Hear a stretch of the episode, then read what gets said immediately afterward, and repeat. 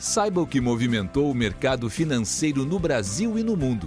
Você está ouvindo o Análise do Dia, um podcast original do Cicred. Olá pessoal, muito obrigado por nos acompanharem em mais um podcast do Cicred.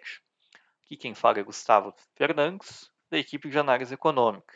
Nesta quarta-feira, 27 de abril de 2022, vamos falar sobre os fatos que movimentaram o mercado financeiro aqui no Brasil e no mundo.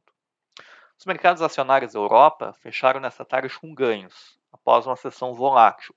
Alguns balanços corporativos agradaram e apoiaram o quadro, mas também havia certa cautela após um dado de confiança do consumidor da Alemanha e depois que a Rússia cortou o fornecimento de gás para Polônia e Bulgária, diante da recusa desses países de pagar o produto em rublos, a moeda russa porta-voz do Kremlin, Dmitry Peskov, disse nesta quarta-feira que a Rússia poderá fazer o mesmo com outros clientes europeus, caso eles também se recusem a pagar pelo produto em rublos.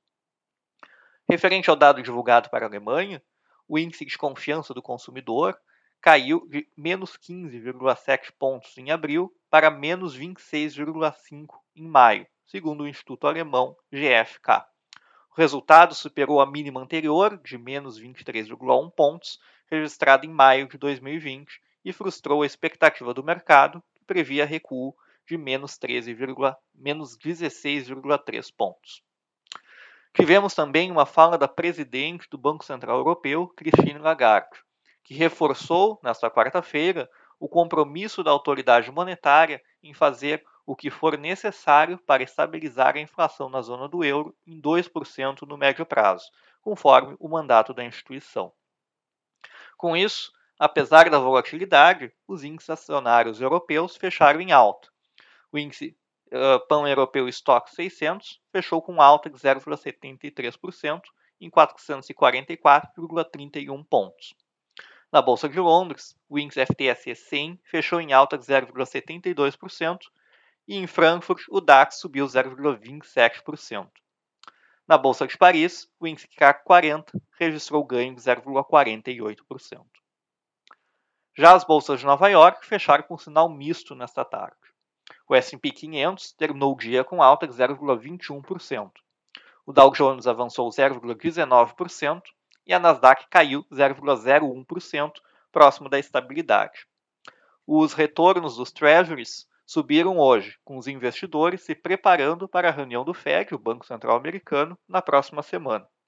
Além disso, investidores monitoram leilões e esperavam por uma leitura do PIB dos Estados Unidos referente ao primeiro trimestre deste ano, nesta quinta-feira, em quadro de maior apetite por risco e menor busca pela segurança dos bônus. No fim da tarde, o juro da T-Note de dois anos subia 2,57%.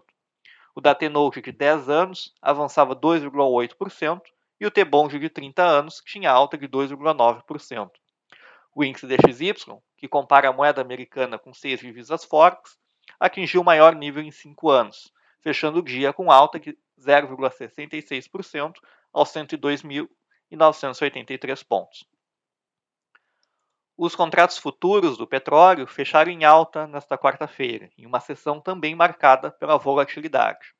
O petróleo, apesar de ser pressionado pela valorização do dólar, com o índice DXY tendo atingido o maior nível em cinco anos, conseguiu avançar depois da divulgação da queda de estoques de gasolina e destilados nos Estados Unidos, que avançaram 691 mil barris a 414.924 milhões de barris na semana encerrada no dia 22 de abril, 91 mil barris acima da projeção do mercado. Além disso, o mercado acompanhou as sinalizações da Alemanha de cortar a importação da commodity russa, enquanto digere a decisão de Moscou de proibir o fornecimento de gás à Polônia e Bulgária. Neste contexto, o petróleo WTI para junho fechou em alta de 0,31%, cotado aos 102 dólares e 2 centavos o barril. Já o petróleo Brent, para o mês de julho, subiu 0,32% aos, 105, aos 104 dólares e 95 centavos o barril.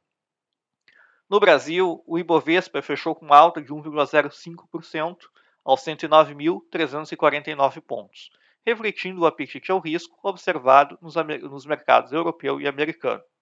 Já o dólar à vista fechou em baixa de 0,47%, cotado aos R$ 4,96.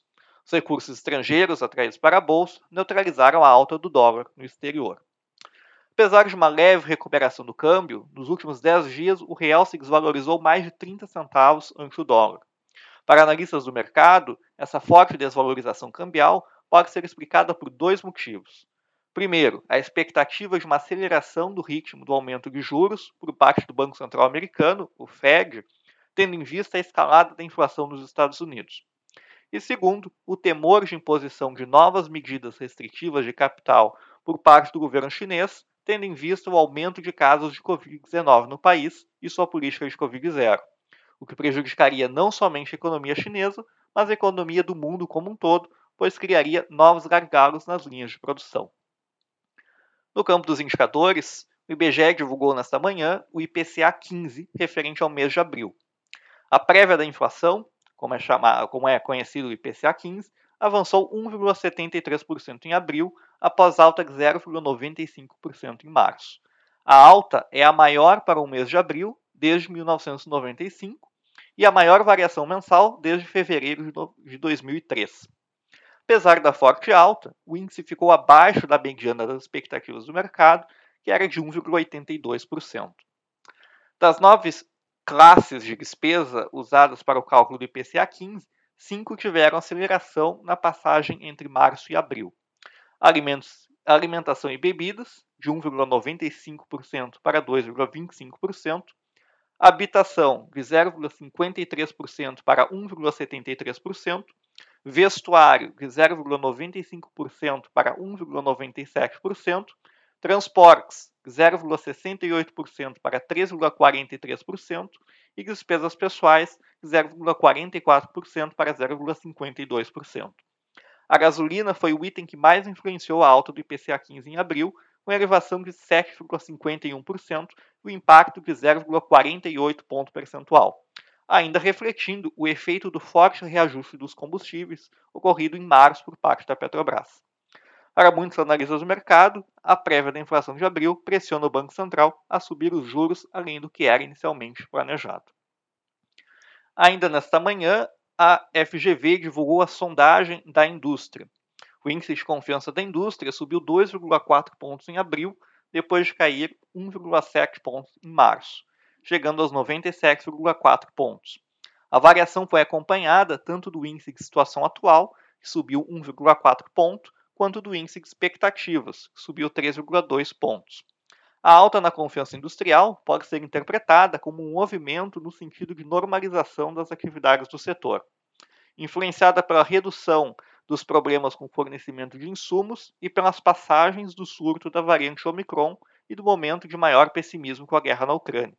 De certa forma, as expectativas estão se tornando menos pessimistas. Com isso, encerramos nosso podcast de hoje. Muito obrigado por nos acompanharem e até amanhã. Você ouviu o Análise do Dia, um podcast original do Cicred. Até a próxima!